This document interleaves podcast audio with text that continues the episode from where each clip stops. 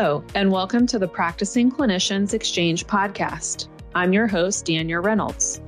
Today's episode features experts in pulmonary and critical care medicine answering audience questions from a live virtual Q&A webinar titled Evidence and Guidelines for COVID-19 in Hospital Management: Putting it all together.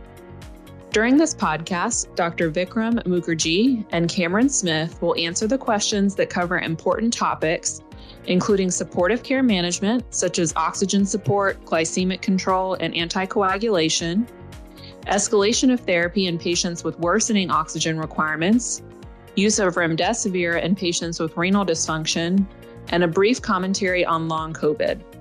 For more information on Drs. Mukherjee and Ms. Smith, along with a link to the complete program, including the accredited webcast, please visit the show notes. Now let's get started and hear what the experts have to say on this important topic.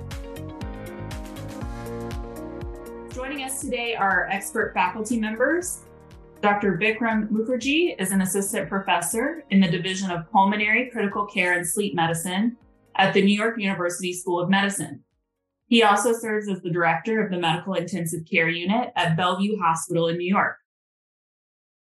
Cameron Smith is the lead advanced practice provider in the medical ICU at Bellevue Hospital as well. I wanted to thank both of them for being here with us today. So, question for you, Doctors Mukherjee and Cameron Smith. How do you manage glycemic control in patients who are receiving dexamethasone for COVID? Great question, Dania. Maybe I'll start and then hand it over to Cameron. First of all, to our audience members, thank you for joining. The first question about glycemic control, as you know, steroids are part and parcel frontline therapy for most patients who are hypoxic from COVID-19. And uh, though it has a significant improvement in mortality and even morbidity, it does come with a significant side effect profile. Major among them is hyperglycemia. We target blood sugar of 140 to 180. And we usually do that in the inpatient setting in the med-surg side with sliding scale insulin and maybe some Lantus. In the ICU side, which is where most of us work, we have a low threshold to, to reach out for an insulin drip, keep the blood sugars within a 140 to 180 range. Again, not too tight and risk hypoglycemia, but not too liberal and risk the adverse effects of uncontrolled hyperglycemia either. Cam, over to you. Vikram, thank you for your answer. The only thing that I think I'd add to it is when you have your patients in the ICU, a lot of times you'll have patients who are intubated. So on those insulin sliding scales, you're going to want to make sure that you're timing them along with their finger stick glucose every four to six hours instead of a TID AC type of um, type of dosing. And we do use very often long-term acting insulin nightly and the insulin sliding scale. And if really needed, if they're on very high dose dexamethasone, we'll put them on standing insulin as well. Thank you both so much. So we have another question coming in here about how to maximize non invasive ventilation strategies to prevent patients from progressing to requiring mechanical ventilation. So, how do you maximize high flow nasal cannula and BiPAP to prevent patients progressing to the vent? Thank you so much for the question. It's kind of a tough one because it's very patient dependent. And so, of course, we want to put everyone on the lowest possible oxygen that they may need but you'll see that these patients with ARDS, with COVID, sometimes will progress very rapidly. And so you have to have all these tools at your disposal because we'll find patients may be on high flow nasal cannula and then they'll have to very quickly go to BiPAP. That said, in a high flow nasal cannula situation, if you're going from your regular nasal cannula and then you need additional support, you need additional flow, we will initiate that high flow nasal cannula and then we'll start going up on the flow rate as well as the percent oxygen, uh, keeping them within a good range of typically 90 to 92% and above. And then if patients are failing high flow, then we may go to a BiPAP setting. But it's, again, it's very patient dependent. I wish I could give you a cut and dry answer for all of them. Great points, Cam. And this is a pressing issue that comes up all the time, as you can imagine, as patients come from the emergency room and go to the hospital floors. A significant majority will, despite all interventions, decompensate and come to the ICU. I think just to add to Cam's point, we should recognize that patients who are requiring high flow or are requiring non-invasive ventilation are very critically ill. And we shouldn't underestimate that they will or they might need an ICU level of care and intubation if the trajectory con- continues in a downward trend. Because the take home point is if you're putting a patient on high flow or BiPAP, be very careful. Put them at a step down level or a high or a, or an ICU level of care. Uh, simply because if that's the trajectory they're taking, the chances of them becoming more hypoxic and requiring invasive mechanical ventilation, maybe ECMO down the line, are not insignificant. Mm, so take that as a marker of severity of disease and a worsening of outcomes might follow. I would add that high flow nasal cannula has a huge role to play in COVID ARDS and COVID pneumonia. BiPAPs, we should be a little bit more careful about. There is some signal of increased mortality in patients who are treated with BiPAP. So when you have a patient who is full code, uh, think about transitioning from high flow nasal cannula directly to invasive mechanical ventilation and skipping the BiPAP step. Thank you both. One thing that comes up, up frequently with these patients is clotting risk. And so, what criteria do you have in place to transition someone from prophylactic to therapeutic anticoagulation? I can take this one. In the beginning, we we commonly monitored all inflammatory markers for patients. We also monitored D dimer very often because in the very beginning in 2020, we'd see a lot of patients coming in that already had significant clots throughout their bodies, and we would immediately put them on a therapeutic dose of heparin. That said, more recently, we have not seen as high prevalence of this significant clotting that we did previously. And so I, if we approach a patient with COVID, we're not going to immediately put them on therapeutic. Everyone in the hospital will get prophylaxis unless otherwise indicated or contraindicated because they're not moving. They're at high risk for clots at baseline. That said, with COVID, we still are monitoring those inflammatory markers, the D dimer. We'll watch patients. And if we have a high suspicion of clots, we'll get Dopplers. And then if we find a clot, then we'll go to that therapeutic dose. That said, I believe, and Vikram, correct me if I'm wrong, but we were looking at a D dimer jump from, I think it was 3000. And if it increased significantly, maybe by a factor of a thousand, then we would think about looking for those clots and then giving the anticoagulation. Absolutely, Cam. And this is really a good question because the practice of medicine on how to protect the patients with COVID from clots has been evolving from day one. We know from the early days of the pandemic when it was still in Italy and hadn't hit the US as much, that to 66% of ICU admissions, when you scan their legs, they had evidence of deep vein thrombi. Around 5 to 10% of them will have arterial clots as well, manifesting as strokes or MIs or intestinal ischemia. And there's mul- multiple reasons behind that. One of the major reasons is because the spike protein of the SARS-CoV-2 virus attaches onto the endothelial lining of the cells, invades it, causes an inflammatory cascade, and clots follow. What to do about that? The jury is still up there, and the data has is uh, still evolving. We know that they clot quite often, so which is why echoing Cam's point that your index of suspicion for DVTs and arterial clots and so on should be fairly high. We often know uh, early in the pandemic, we put patients on heparin just because to prevent these clots. But then we did see that there's a high risk of bleeding, especially in patients who are critically ill already are on steroids and that just worsens the gastrointestinal bleed, putting them on heparin may make things worse.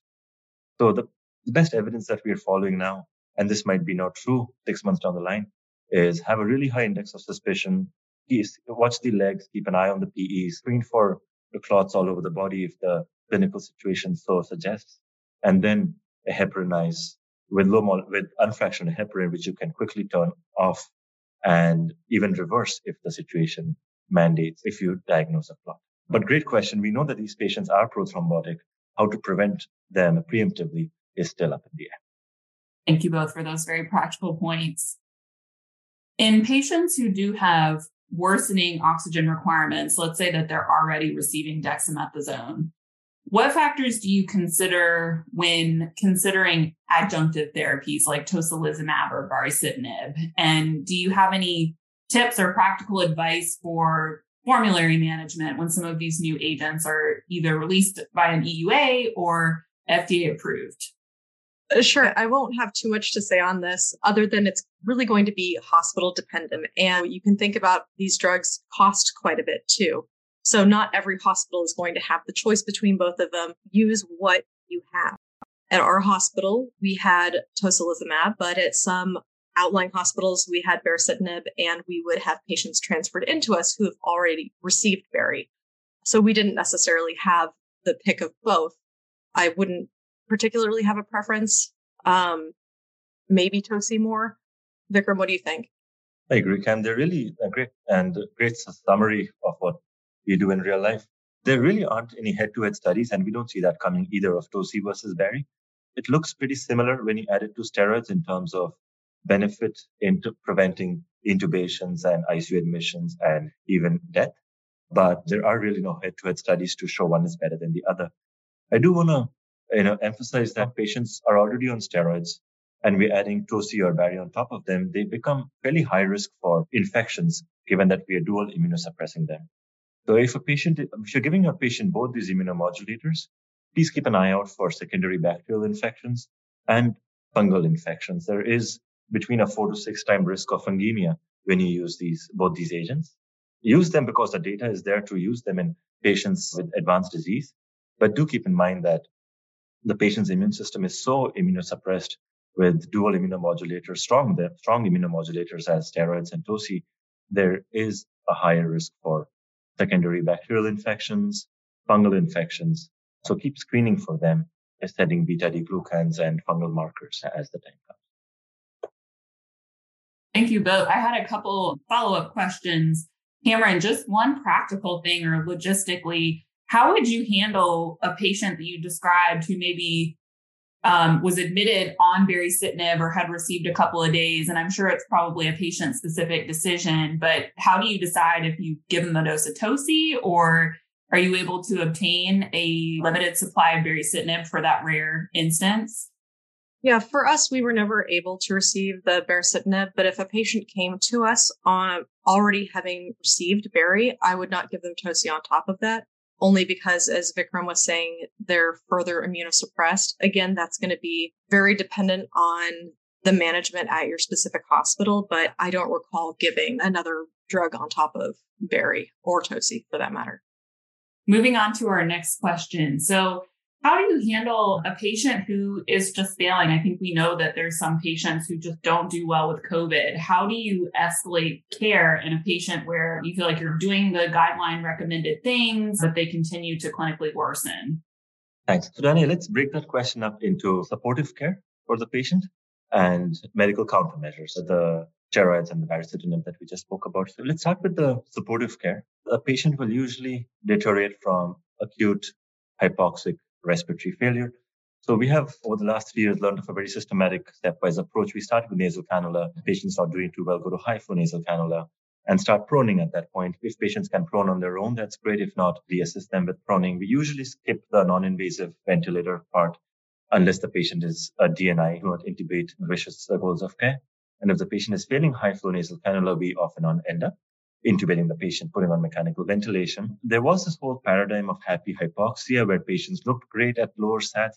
That is a pretty dangerous thing to tolerate. Young people with COVID can have a long cardiopulmonary reserve, a cardiorespiratory reserve, and they might not show signs of distress till they completely crash and burn and decompensate acutely. So don't use the paradigm of happy hypoxia. If they're starting in the 70s high flow, the necessary next step would be to intubate, put them on the mechanical ventilation, and follow all the ARDS protocols that there are. You know, lung protective ventilation, proning, of course, use of neuromuscular blockade, if you may. And then in a very small sliver of patients, there is the role of ECMO, VV ECMO. Again, that has significantly good data for patients who are good candidates. And usually those are young, uh, otherwise healthy patients with single organ dysfunction. We want to do that within the first seven days before lung fibrosis sets in. But of course, those are patients that we would want to offer or consider VV ECMO as a salvage mechanism. On the therapeutic side, of course, prevention is better than cure. Make sure that your outpatients, if you practice in a clinic, are well vaccinated and duly boosted and so on.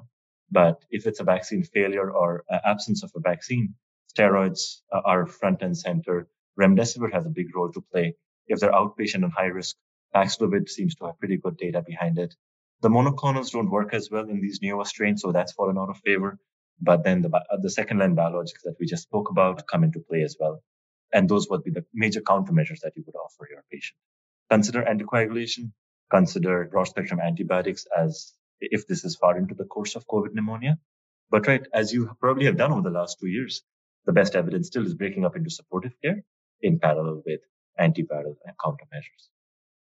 Sorry, Cam, I'm going to get off my uh, soapbox now. Over to you.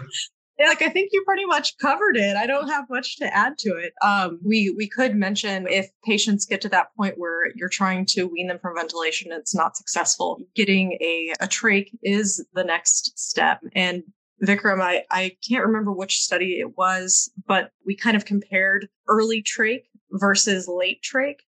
And I think the early trach found better success in weaning, but then do you know what I'm talking about? Yes. So that's the TRACMAN trial. And it basically showed that around day to 11 is when you want to start traching or talking to your patients and their families about tracheostomy. So that's if you if they're so dependent on the vent at day 10 to day, uh, to day 14, you might want to talk to your family to the families of the patients and the patient himself or herself, of course, about providing a tracheostomy for a long term. We would see quite a few patients who would come in and they may have been weanable from the vent, but a lot of them are so deconditioned by the time they get to us and their musculature is just um, you know, really been through the ringer. And so they end up doing well with a trach and then a very slow wean of the oxygenation after that. And then the they can go through the decannulation process, the Passy-Muir valve, and eventually have it taken out.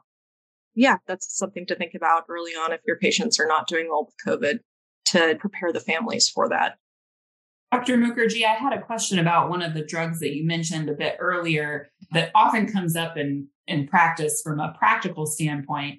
How do you handle the use of remdesivir in patients who have severe renal dysfunction, given the, the package insert recommendation to avoid with an EGFR of less than 30? And many of these patients, given their severe illness presentation, often have renal dysfunction or might even receive hemodialysis. Are you still administering remdesivir in those situations and what considerations do you take into account?